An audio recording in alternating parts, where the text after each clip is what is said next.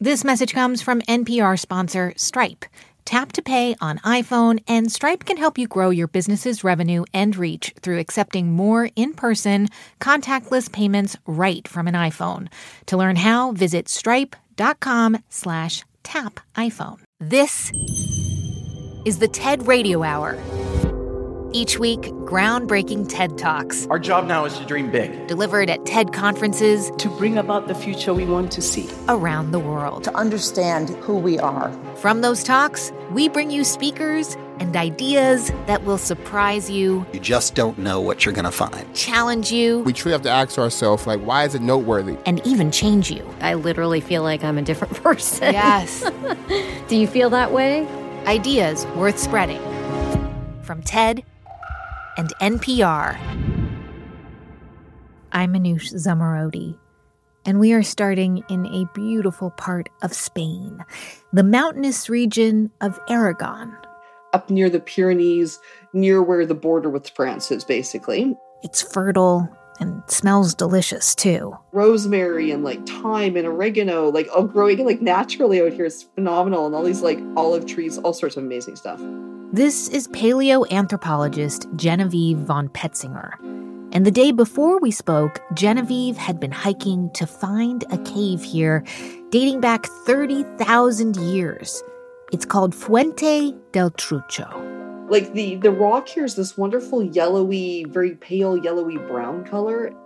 And so all you can see from this great distance, um, from the top of the canyon, I could see down the canyon, across the ravine, and a little bit up the other side, this wonderful big, you know, sort of rock shelter cave mouth, just inviting me to come to it. And then as you get to the entrance, you're looking in, but you can't actually see inside of it. So you you can sort of see where it goes dark. And so in this case, there was enough light that we were able to enter just kind of by crouching down and, and going in. But you have to be so careful because you cannot brush like any surfaces. Hmm. And then we got into a place where we could actually stand up in there. So, you know, then we're bringing up the lights, and then suddenly, boom, we're like surrounded by all these red negative hands. Negative hands. Tell me what that is. Yeah, so a negative hand is when you put the paint into your mouth. Um, been there, done that. But you, you stick it in your mouth and you mix it with like water often, or sometimes blood, sometimes other things. And then you put your hand flat on the wall and you spray it out of your mouth, almost the equivalent of like a spray can. This was like the paleo spray can, basically. Huh. And then when you remove your hand, it leaves the negative outline of the handprint with that wonderful kind of sprayed halo around it. Wow. And this site has almost one hundred of them. You know, it almost brought tears to my eyes. There are little person hands in this cave. Oh. There was one hand they think is like that of a four-year-old. It's so tiny. Um, I have a five-year-old son, so of course I'm like, oh my gosh, that's like my boy. Wow. Um, it's like they're reaching out to you through yes. the ages. Isn't that incredible? And it's too high. Like, the four-year-old was not standing. Somebody had to lift them up. It's on the ceiling. So, like, this wasn't just a kid fooling around. This was very purposeful and very deliberate what they did. We don't know why they were doing it, but I mean, one of the ideas is even just maybe this was a way that everybody in the tribe was sort of made their mark, right? You know, I was here, this is us. Mm. And I think that's what truly fascinates me in a way, because, like, what do you need to survive? You need shelter, warmth, and you need food.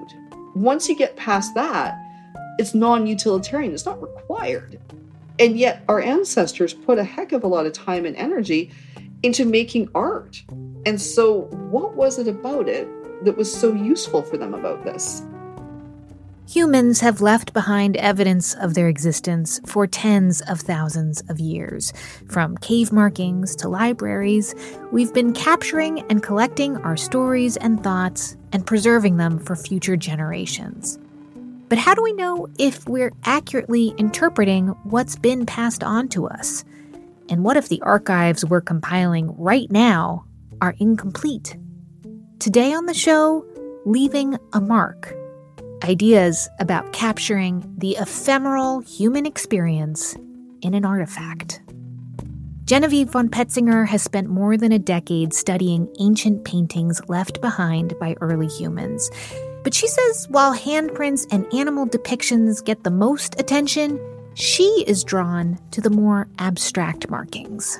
You know, there's little lines and there's dots and there's triangles and there's zigzags and there's rectangles with other dots inside of them. And she believes these little shapes aren't just random. So that was really where my research started, was just this genuine interest in trying to understand what, you know, what are they? Her theory is that these shapes are actually symbols, possibly forms of communication left long before the first written languages. And the question to her is, what do they say? Here she is on the TED stage. Barring a handful of outliers, there are only thirty-two geometric signs. Only thirty-two signs across a thirty thousand year time span and the entire continent of Europe. That is a very small number. Now, if these were random doodles or decorations, we would expect to see a lot more variation. But instead, what we find are the same signs repeating across both space and time. Things like lines, rectangles, triangles, ovals, and circles. And while certain signs span thousands of kilometers, other signs had much more restricted distribution patterns, with some being limited to a single territory, like these divided rectangles that are only found in northern Spain, and which some researchers have speculated could be some sort of family or clan signs. There is a surprising degree of similarity in the earliest rock art found all the way from France and Spain to Indonesia and Australia, with many of the same signs appearing in such far-flung places, especially in that thirty thousand to forty thousand year range. It's starting to seem increasingly likely that this invention actually traces back to a common point of origin in Africa. There can be no doubt that these signs were meaningful to their creators. We might not know what they meant, but the people of that time certainly did. The repetition of the same signs for so long and at so many sites tells us that the artists were making intentional choices.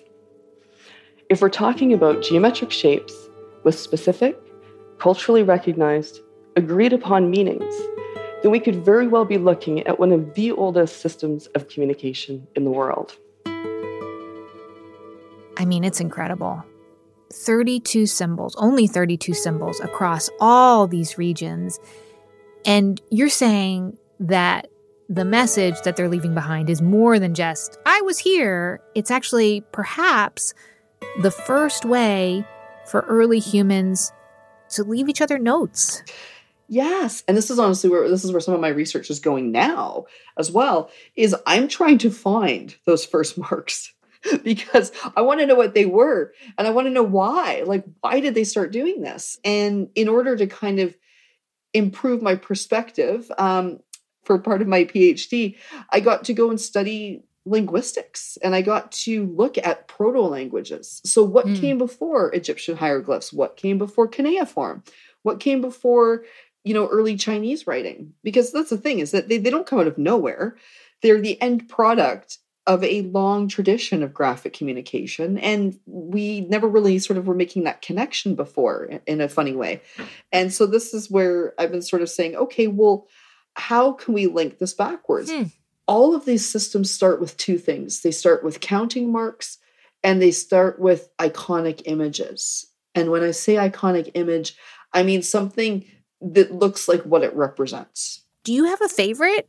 Uh, we talked about the negative hands. Uh, I saw there's also one that kind of looks like a hashtag, which is like, whoa, we still use that one. Isn't that funny? What are your favorites? Okay, probably my probably my ultimate favorite sign um, is the lowly dot. I, I think dots are just fascinating because, A, I suspect they're probably one of the absolute oldest things around. Mm. Um, and also that we can use them in so many different places in so many different contexts. So there are places in caves where they find isolated dots, which seem to be there to indicate which passageway to go down. They're acting almost as path markers.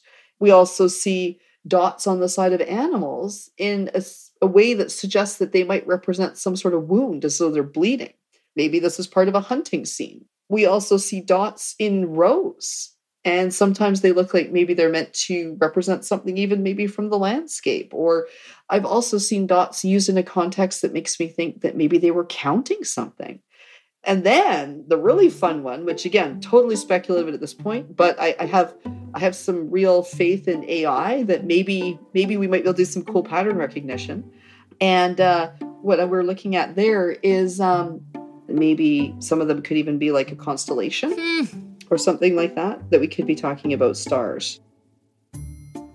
So this episode is about leaving a mark. Um, and obviously, we've been talking about how humans have left a mark, but my understanding is that you're currently trying to figure out if anyone else may have left these markings. Oh, yeah, totally. So just about five years ago now, some colleagues in our field did this fantastic study where they were scraping these wonderful little calcite deposits that were put on after the art was made. And these little white calcite deposits dated to sixty-five thousand years ago, which means the art has to be older than sixty-five thousand years. There was no humans in Europe sixty-five thousand years ago. There was only Neanderthals. Mm. And so this really opens up some very interesting questions about, well, if there's no humans around, then who made this art? I mean, think about what we use Neanderthal as an insult, right? There's this sense of like, well, they're not like us. We're the only ones that are like this group of people. But slowly but surely, Neanderthals have been checking all the boxes. Like, we're running out of things that separate us from Neanderthals, really. And, and art is one of the last bastions. Um, but I mean, I personally think we've already crossed we've already crossed over on that one too. So I have a new project that I'm just putting together with some uh, wonderful colleagues in Spain. Uh, remember before I was talking about spit painting, right? Mm. And the fact that you can put a hand on a wall and you put pigment in your mouth and then you swish it with some water and you spit it on the wall. So other than water and pigment, what is in your mouth? What is in your mouth is genetic material. And if we're talking about genetic material, we're talking about potentially being able to actually rebuild D N A out of spit from forty plus thousand years ago. Wow. So we're going to totally try. So this is going to be probably in the next year or so. And um, if we have Neanderthal D N A in a painting, like, I mean, that is the mic drop, right? Like at that point, we're like, and they made art. That is so wild. So, you know, I, I happen to think I have basically the best job in the world. Um, I get to really work in this really exciting time in our field too. Like, it feels like we're just learning so much about our own origins and about like our relationships with like our close relatives and like their capacity. I should like totally disclose the fact that I am one hundred percent team Neanderthal. Um, so I feel like I need a t-shirt. Um, I should totally get one made. So yeah, I'm expanding out into the world. I'm trying to fill in the blank spots on the map. That's like my new mission. That's Genevieve von Petzinger. She's the author of the book, The First Signs, Unlocking the Mysteries of the World's Oldest Symbols. You can see her full talk at T E D dot com. On the show today, leaving a mark. I'm Anusha Zamarodi, and you're listening to the TED Radio Hour from N P R. We'll be right back.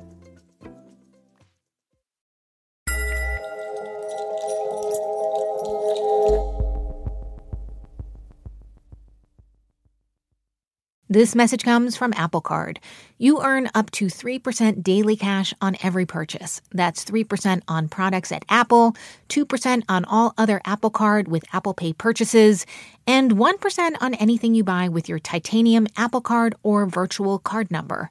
Visit apple.co slash card calculator to see how much you can earn.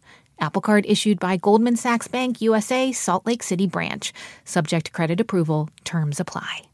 This message comes from N P R sponsor Slack. Sometimes it feels like there aren't enough hours in the workday, especially if you're trying to grow your business. That's why you and your team need Slack. It's the A I-powered platform where work happens, and it has so many helpful features, like huddles for impromptu meetings and workflow builder to automate tasks. Slack is what you need to help everyone have a productive, easy day. Slack, grow your business here. Learn more at slack dot com. This message comes from N P R sponsor Viking, committed to exploring the world in comfort. Journey through the heart of Europe on an elegant Viking longship with thoughtful service, destination-focused dining, and cultural enrichment on board and on shore. And every Viking voyage is all-inclusive, with no children and no casinos. Discover more at Viking dot com. Support for this N P R podcast and the following message come from Easy Cater, committed to helping companies, from nonprofits to the Fortune five hundred, solve food for work. From ordering online for meetings and team lunches to managing food spend for your whole organization, Easy Cater can help you simplify your corporate catering needs. Over one hundred thousand restaurants nationwide, plus budgeting tools and payment by invoice. Learn more at easy cater dot com. Hey, it's Manoush. Do you spend part of your day slouched over your computer or hunched over your phone? Maybe you are right now?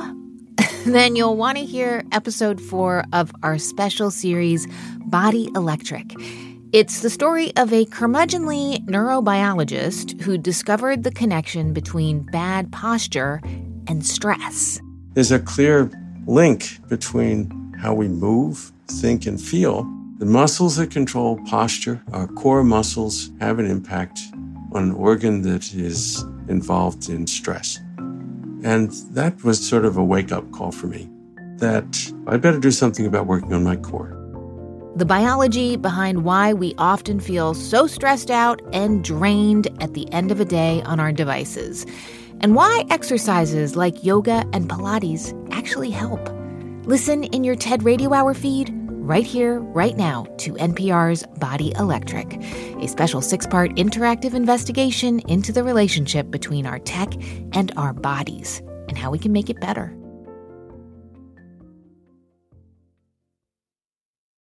It's the TED Radio Hour from N P R. I'm Manoush Zamarodi. And on the show today, ideas about leaving a mark, how we tell our history, what we save, whose stories get told, and whose don't. So this is one of the lookout points in the museum. So we're on the fourth floor, and you have the Washington Monument to your left. You have the Lincoln Memorial straight ahead of you, and just taking in all of the different views on the National Mall from this level. That's Ariana Curtis. She's the curator of Latinx studies at the Smithsonian's National Museum of African American History and Culture in Washington, D C And a few weeks back, she gave us a tour of the massive museum, which has about forty thousand artifacts in its collection. So this is always nice, like especially when we're super crowded.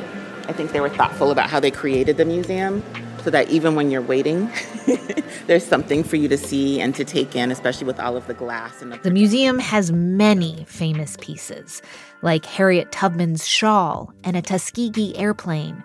There are also artifacts from America's painful and violent past, like the casket of Emmett Till. But as important as those pieces are, Ariana wanted to show us something else, a simple, curved wooden seat. So this is one of my favorite objects in the entire museum. And so this is a concave boat seat. It's kind of on its side here, but it has two legs. This belonged to Debora Nazareno. She was the grandmother of Juan Garcia Salazar, an Afro-Ecuadorian oral historian. Women like Debora used these seats while traveling along the rivers of Ecuador. But she would also take this seat and put it in her home, right, because it was hers. So she would sit on it and tell stories to her grandson, Juan Garcia Salazar. So the boat seat is etched. It's carved with a spider web and a spider right in the center of it. And that spider represents Anansi spider, a trickster character. So originating in West Africa, these were stories that were told, um, folklore. And so they obviously traveled with people throughout the transatlantic slave trade. And we know of Anansi, Aunt Nancy stories in Jamaica, in the United States, in other places in Latin America. And through this seat, we know that Anansi stories are also popular in Ecuador. So generations later, right, like Black culture persists in this intangible way. And so one of the things that I love about this... We walked past other artifacts, seemingly objects of everyday life, preserved and put on display. Quilts, hair picks. You know, something that almost anybody would have had in the fifties and sixties and seventies. Ballet shoes that had been painted by a dancer to match her skin. So she actually had to use Black opal makeup to color her shoes because they only came in that standard issue pink, and she is a dark-skinned Black woman. And, so and while we may not be familiar with the people who own these objects, the objects themselves are very familiar. And that's kind of the whole point. Yeah, I mean, history has to resonate, right? I mean, you know, at the heart of what we do is storytelling. And just thinking about, you know, time as a continuum. And I know that in this museum, we nerd out about that, you know, that the history is never really past. But I think that's so true. And when you tell stories in that way, visitors are able to understand why it matters to them. So as we say, we tell American history through an African-American lens and not just African-American history. So people who do not consider themselves African-American understand how this is also their story too. You know, what happens to you affects me. What happens there affects me here. And so that's the way in which we're trying to tell these stories. And I think, you know, obviously we have our first and famous, but when we also are buttressing that with just the everyday ways that people not just create history, but create culture. Um, that people really do see themselves and see their families in these stories.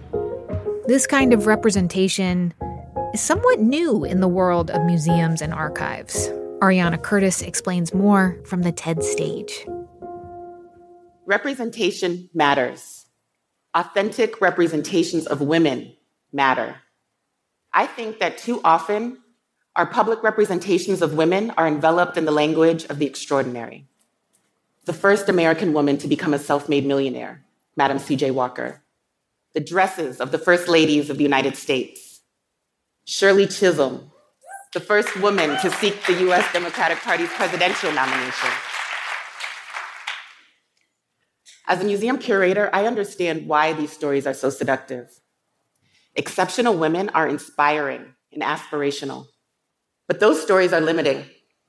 By definition, being extraordinary is non-representative. It's atypical. Those stories do not create a broad base for incorporating women's history, and they don't reflect our daily realities. If we can collectively apply that radical notion that women are people, it becomes easier to show women as people are.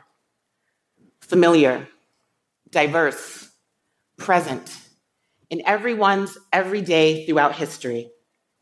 Women exist positively, not as a matter of interpretation, but as a matter of fact. And beyond a more accurate representation of human life, including women considers the quotidian experiences of the almost three point eight billion people identified as female on this planet.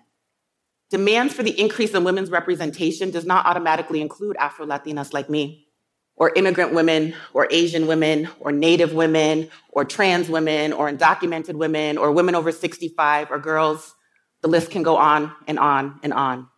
But museums can literally change how hundreds of millions of people see women and which women they see. So rather than always the first or the famous, it's also our responsibility to show everyday women whose stories have been knowingly omitted from our national and global histories. Okay, so we should talk about the Smithsonian, Ariana, because it is the largest network of museums and research centers in the world. It's been around for more than one hundred fifty years. But really, you and others have been pushing the institution to shift its its focus. Absolutely. I mean, who's telling these stories matters. Museums are human-made. There are biases, there are perspectives. And for a long time, I don't think we were honest about that. Huh. You know, that there was always this shroud of objectivity. And that's just not true. And so now that we're understanding better who tells the story matters, like what is the source data from which we're telling these stories, that matters. What kind of knowledge are we valuing in these spaces? And how are we showing people that this is what matters? Mm. Museums are not halls of fame. You know, they're, they're, they can serve a different kind of purpose. I think especially Black museums have always existed kind of as this counter-narrative, you know, that, again, is talking about community, it's talking about, you know, experts are not the only people who know things. They're not the only people who experience things. They're not the only people who value things. You know, there's all of these different kinds of ways of knowing and multiple people who can talk and speak to those experiences. I guess part of me is also like, oh, these are not stories of a particular person. These are stories of could be anyone almost. There, there's a connection there that feels more possible. Like, you know, if you see someone yes. super famous, you're like, well, they're an extraordinary person, but this is this could be anyone, right? Right. And that it is everyone. It is us. Mm. you know? And I think that more than anything, that's what we want people to take from the museum. And I think most, I don't want to speak for all museums, you know, but many museums want people to feel like this is connected to their personal story, you know, whether it's a source of inspiration for what comes or an acknowledgement of undertold histories. One of the things you said in your talk that really struck me was like there are generations of women who would never be included in a museum. But what we risk is forgetting that they existed, forgetting that they deserve to leave a mark just as much as somebody who's considered special or worthy of being in a Hall of Fame. Yeah, absolutely. I mean, I when I was talking about the boat seat, that was really uh turning point for me, even in just how I talk about objects hmm. at the museum, because it was do- that boat seat was donated um, by Juan Garcia Salazar, who's a well-known intellectual giant in Ecuador. He passed away, unfortunately, before the museum opened. Hmm. But that seat belonged to his grandmother, Debora Nazareno. And so being able to make sure that we say her name, that we have her name correct in our own records. And when we went to Ecuador in twenty nineteen to just find out more about the boat seat, about this community, about Juan's life, and sitting with Black women talking about these seats, so many of them were just laughing and telling stories like, yes, my mom and my grandmother used to sit on their seats as they did my hair. Just thinking about all of these different ways in which things are used, the ways in which culture is passed down and the spaces in which that happens. Women are so central to these stories. And so the small thing I can do is make sure that women's names are known in our records and their stories told in our museums, and that's what I'll do. Back at the museum, Ariana led us into a quiet room showcasing a striking portrait by the artist Amy Sherald. It's a portrait of Breonna Taylor, the young woman who was killed in her home by police in Louisville, Kentucky in twenty twenty.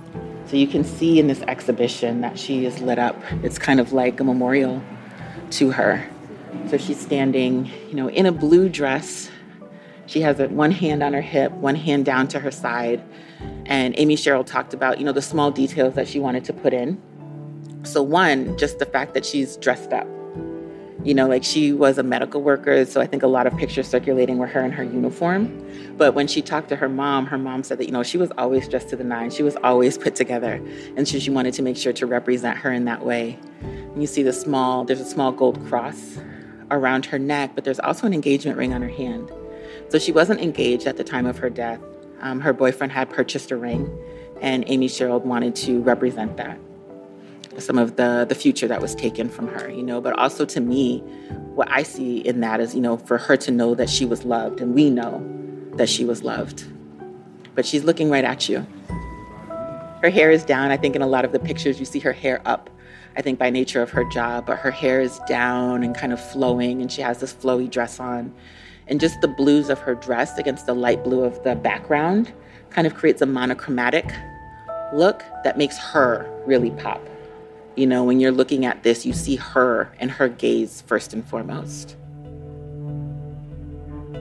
It makes me so sad, though, that that's the reason why she is included in this museum. Like, wouldn't it be wonderful if this was just a painting of a woman in her twenties who was trying to live to her full potential, and and there was no good reason that she had this beautiful portrait made of her? But I think those things can still be true, that it is a portrait of a woman in her twenties who is trying to live to her full potential. Mm. This is part of um, an exhibition that opened in fall twenty twenty-one. They redid our visual arts gallery.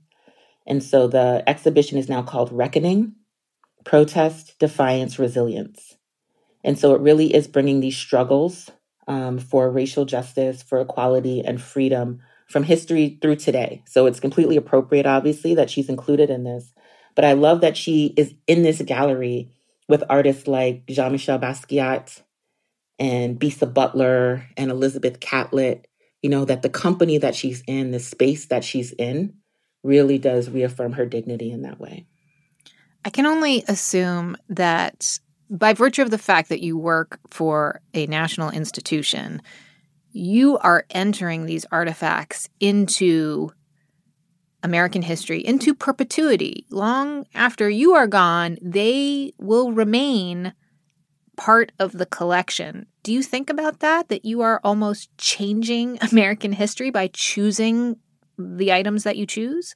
All the time, and not to seem like arrogant in that, but I think that is the beauty of what we do, is understanding that we're building a history of the future. You know, the, the work that we're doing now will only enrich, you know, people who have our positions fifty, one hundred years from now.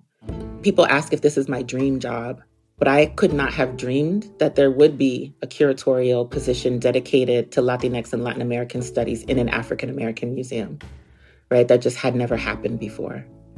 And so I hope that just the reality of this and the reality of this at an institution like the Smithsonian inspires other people and organizations and curators to tell history and tell the stories in the ways that they know it needs to be told and beyond the ways in which institutions are currently constructed. This is for everyone. It's not just a U S story. It's not just a Black story. We don't live in enclaves, right? All of our history is interconnected. And so it's important for us to really understand and examine all of the different perspectives that make up these histories. Ariana Curtis is the curator of Latinx Studies at the National Museum of African American History and Culture. You can see her full talk at T E D dot com. Today on the show, leaving a mark. Or in this next case, leaving a sound.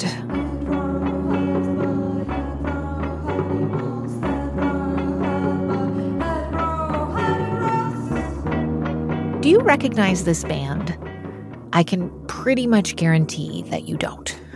The band is is super obscure. The there's one song of theirs on YouTube, and it maybe has three hundred twenty-three plays. And that's pretty much all that you can find about them. This is Alexis Charpentier. He's a music curator who travels around the world searching for forgotten records, like this one, by a punk band called Black Citron. It's a group from Switzerland in the late eighties, and I was just geeking out with a friend uh, from Montreal. His name was Phil, and um, he tells me about this record, and then I I start looking out for it, and then a couple months later, I managed to um, to score a copy, and then it was really love at first sight when I uh, put the needle on. It's a very kind of unique, uh, unique sound and a unique record. So um, we started to figure out like who was in this band, what were their names, and tried to find some of them on Facebook, and then uh, say, hey, we're these two guys from Montreal. We love your record. Uh, we're not weird. Uh, we're good people. And uh, what would you say about kind of, you know, talking about giving this record a, a second chance? Alexis, I assume that most people who go digging for records hope that they're going to, you know, find something, pay two bucks for it, and then turn around and sell it on eBay for one hundred dollars. And that's the second chance. But how would you describe your intentions if it's not about resale? Yeah, my intention is is connecting with the artist, if if if the artist is still alive, and and and to figure out um, to to find out more about the context. Uh, there is a bit of that detective work, and I have this reverence and respect for when I hold a record in my hands. I, I can kind of have a feeling of who were the people behind it. The true beauty is to save art from oblivion. Alexis Charpentier picks up from the TED stage. The work of a good record digger is a constant loop of three phases. The first thing we do is hunt. We spend hours, days, years of our lives rummaging through dirty and dusty record bins. So what we are is music archaeologists. But then the next thing we do is we gather. We choose carefully which records to save. We then try and find out every little thing we can about that record, the artist, the label, and super vital information like who's that playing trumpet on track three. Then we file them, we contextualize them, and we keep them safe. We are music archivists. And the last thing we do to close the loop is we share and elevate the artist through an album reissue, a web article, a, a radio show. We give records back their, their rightful place in music history. But I think we also do it because it serves the human need to pass along cultural knowledge. When we come back, more deep cuts with Alexis Charpentier, including one forgotten album that he just found in Estonia. On the show today, Leaving a Mark. I'm Manoush Zamarodi, and you're listening to the TED Radio Hour from N P R. Stay with us.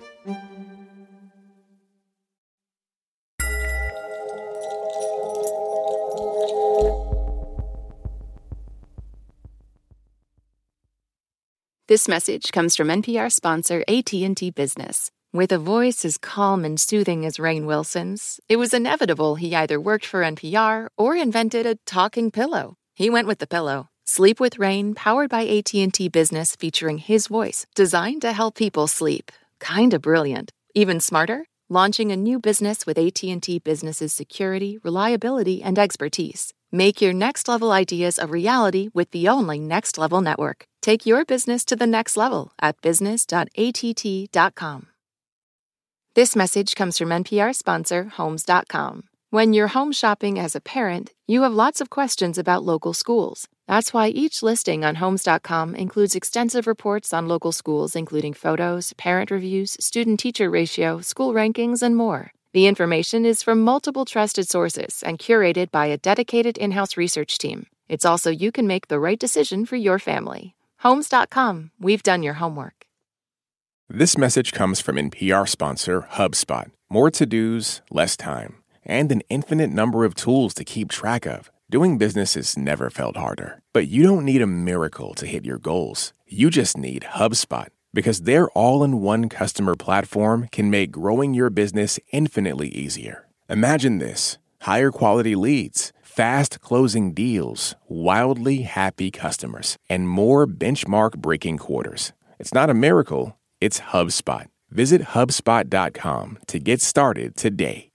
Hey, I hear you have a birthday coming up. Yeah, you. If you're listening to this, that means you have a birthday coming up eventually. And here at Life Kit, we want it to be a special one. Magic can happen, and good luck can happen, and serendipity can happen if we're open to it. How to have a good birthday, even if you're not a birthday person. That's on the Life Kit podcast from N P R. It's the TED Radio Hour from N P R. I'm Manoush Zamarodi. Before the break, we were talking to music curator Alexis Charpentier about his work discovering rare and overlooked records from around the world. And when we spoke, Alexis was on a mission in Estonia, hunting for Soviet-era albums, featuring songs like this, a cover of Dusty Springfield's Spooky in Czech from the seventies. And uh, I'll start by playing that, yeah. A hosté, jak můry tiše na parketu krouží. Na dancing padá nuda a já sama sedím nad vínem se soužím. Najednou klidře srdce uslyším být jako blesk. Jsem vlítné chlap. The name of the group is Flamingo, and um, under the, the, the Soviet, the Soviet U S S R era, everything only came out on one record label, which is quite unusual. Hmm. You know, no, no, no other countries, I mean, to my knowledge, has ever had that. So for a span of like, I don't know, maybe fifty or sixty years, every single record, no matter the genre, no matter what, came out on one record label, which was called Melodia. So that makes it even more difficult, because you can't go, like, if I'm, for example, digging uh, uh, uh, jazz records in, in America or anywhere else in the world, I might, you know, be like, okay, Blue Note. Okay, let me, every time I see a Blue Note record, I know that, okay, I should listen to it, I should give it a try. Mm-hmm. But on Melodia, you can't do that. There's like fifty thousand releases oh. that, you know, ranging from traditional to to folk music, folklore music, to you know, uh, nature sounds, to um, the records that I might be more interested in. So basically, it, it becomes uh, it becomes really, really, uh, you know, looking for good records is always a needle in a haystack, but looking for Soviet records, it's it's it's a hundred times that.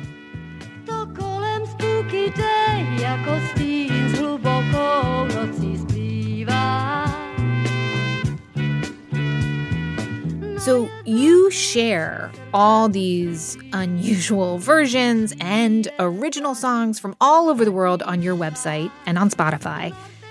But I am guessing that there's a lot of amazing music that is just locked away in record collections in people's basements and their living rooms. Yeah, um, I, to be honest, I, I, I, the preservation of records scares me less than the preservation of modern music in digital formats, which hmm. may seem a, a, a weird thing to say.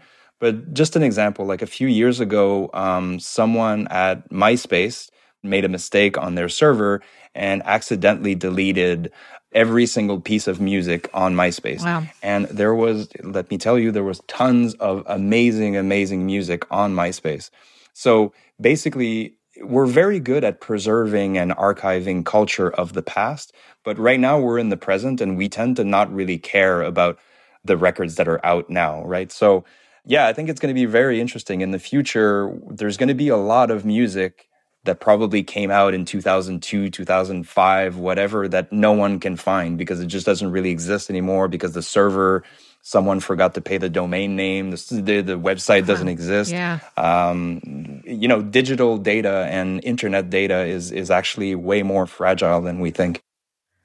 So in addition to finding and then sharing records, sometimes, Alexis, you actually reissue or re-release an album with the artists. If you can find them, you try to bring the music back to life, which brings us back to your story about that Swiss punk band, Black Citron.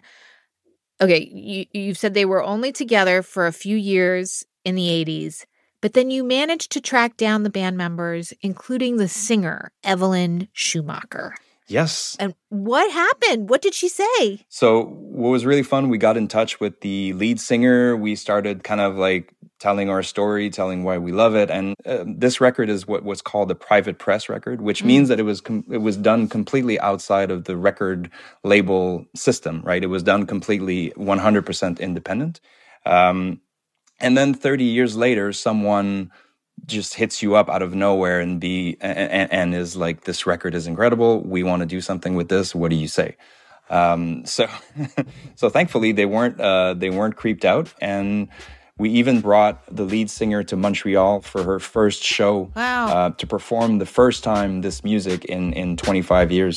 Perhaps one day you'll make good money, mais c'est pas une raison to become a bully. Perhaps one day you'll make good.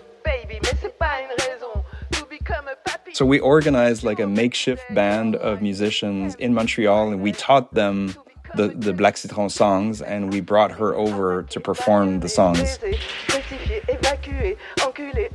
So um, it was quite it was quite magical. So really, when you ask me um, what what drives me in, in, in this world of, of record um Uh, collecting, it's it's really stories like that. It's it's really connecting with the artists and giving art a second life.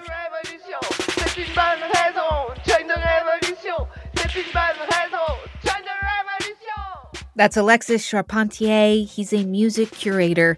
You can see his full talk at ted dot com. Oh, and the re-release of Black Citron's album is currently in production. You can hear more of their music at Alexis's website, music is my sanctuary dot com.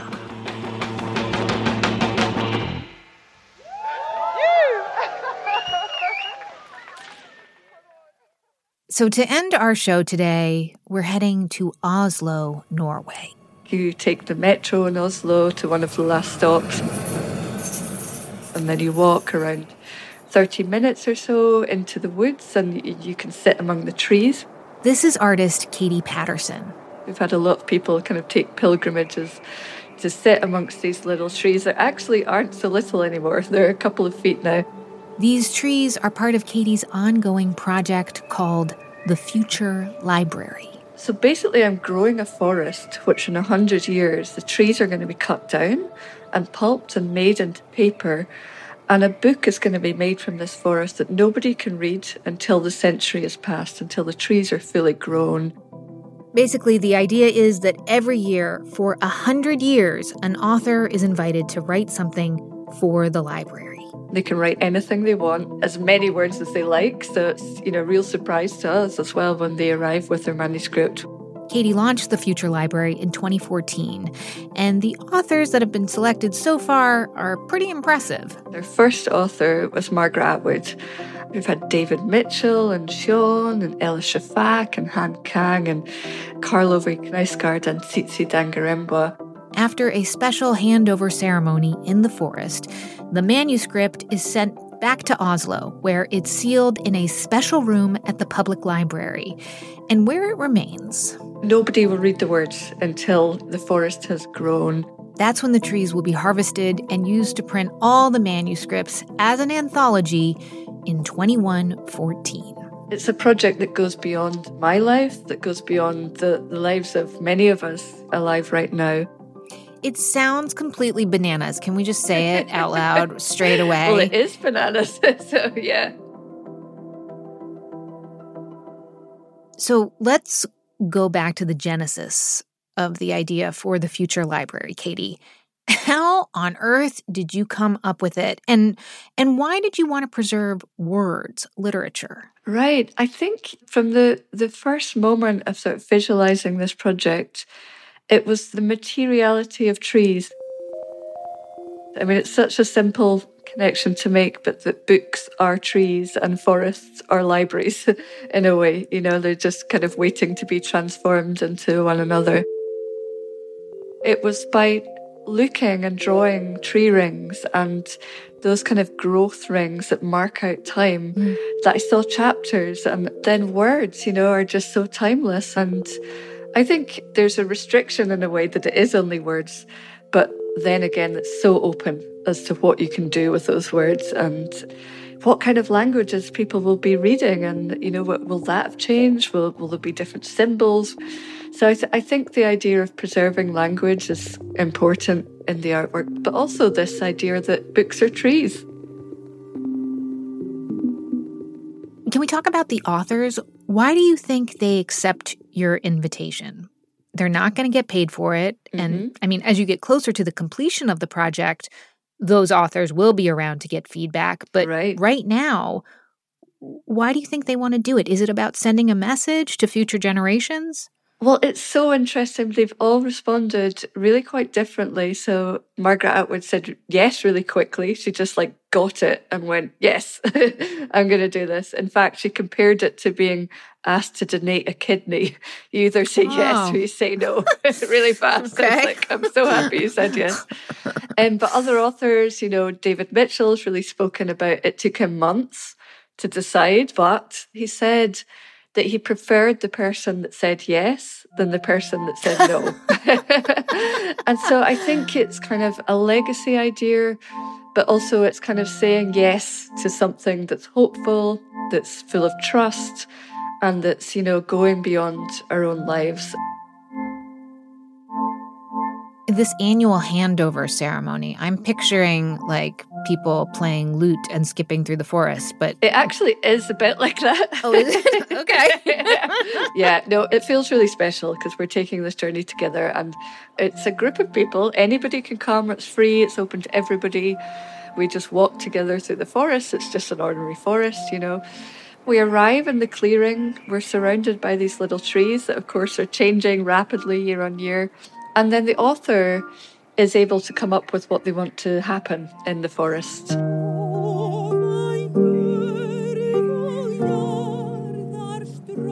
We've had a golden harp in the forest, so that, that was a bit of a challenge.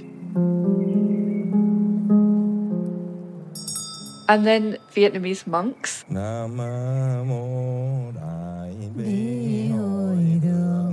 To do a sound performance and, and to do a chant in the forest.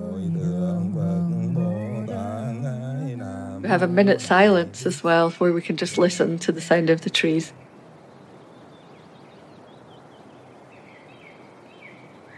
I just want to clarify, you have no idea what's in the manuscripts that you receive, right?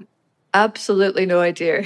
No, absolutely no idea at all. And, and I'm so careful about that. In fact, I'm, I'm like, really don't want to look. So I feel like um, if I tried to take a look at you, it kind of breaks the whole spell and, you know, breaks everything that I've been trying to do. Katie, not to be morbid, but you will never get to read them. You you are not going to be alive, and neither will I, when this project is complete. Oh, I'm definitely not going to be alive. So, yeah, it's a project that's like, I suppose, like planting seeds. You know, when you plant trees, you're aware that it's something that's going to outlive you. And the whole project really is about this unborn generation and trying to kind of make a place for them. I think most of us know somebody and care about somebody in our lives that's going to be alive then. You know, my little young son, he's five now, but, you know, he's pregnant in the forest, and then he's been there every year. And I feel like the kids, you know, that especially the really the newborns of now, that they're going to be part of this, I hope. That's way more important than me, you know, being around to see it through. So in a way, this project is really rooted in optimism and hope. Yes, it really is. I mean, it's got hope at its core that, you know, we have to trust, well, practical things, that people in the future will cut down these trees, they'll pulp them, they'll make them into books. And we're also really conscious that so many of the changes to come are so unpredictable. You know, we've just been through, and are still going through, of course, the, the corona pandemic. Mm. For the project, that was like one of the first big global challenges that we faced. And we don't know what's still to come. You know, we're not just leaving behind a kind of devastation and drought and all of these things, but we're leaving something hopeful. I want to ask you about the significance of doing this project for a hundred years. I think most of us hope we'll leave some legacy for future generations, and a century sounds so long and grand, like such a significant amount of time. But on the other hand, we hear every day that our planet is changing so exponentially fast, and one hundred years in some ways feels like nothing, like not enough time. Exactly, exactly. I mean, it's bridging this gap between us and, you know, the, a time just beyond the human life, and thinking about our human life in relation to cosmic time. And like you say, it's, you know, the changes that we've undergone in just even the last ten years are, you know, phenomenal. And, and in that time, you know, humans, we've become a geological force. We've changed the entire planet. And so I think that's why it's one hundred years is quite striking. It's close, it's far, but yet if we don't make the enormous changes that, that need to be done in this time, we're going to be facing a very, very different future. But I think that is where art and metaphors can help, and or at least help bring us into space where we can think about time in a way that's intuitive, that's emotional even. And I think that it's confronting and it's difficult, uh, but it's really necessary to think beyond just our life. Every year that the project builds, it becomes more and more important to try to create projects that do kind of reach out and go beyond the human time span. And so it's a lot about preservation of, of words and of a language, and kind of talking to these future generations through the trees and leaving something, you know, saying that we see you. I feel like if I were to open a book that had a hundred kind of secret pieces of writing in it that had been written and left to me, I think I would be quite happy and grateful for that. That's artist Katie Paterson. You can see her talk at T E D dot com and check out the project at future library dot n o to see photos and videos of that forest of growing trees. Thank you so much for listening to our show this week on Leaving a Mark. This episode was produced by Rachel Faulkner, Katie Monteleone, and Andrea Gutierrez, with field production by Fiona Guerin. It was edited by Sanaz Meshkinpour and me. Our production staff at N P R also includes James Delahousie, Matthew Cloutier, and Catherine Cipher. Our theme music was written by Ramteen Arablouei. Our audio engineer was Ted Mebane. Our partners at TED are Chris Anderson, Colin Helms, Anna Phelan, Michelle Quint, Jimmy Gutierrez, and Daniela Balarezo. I'm Manoush Zamarodi, and you have been listening to the TED Radio Hour from N P R.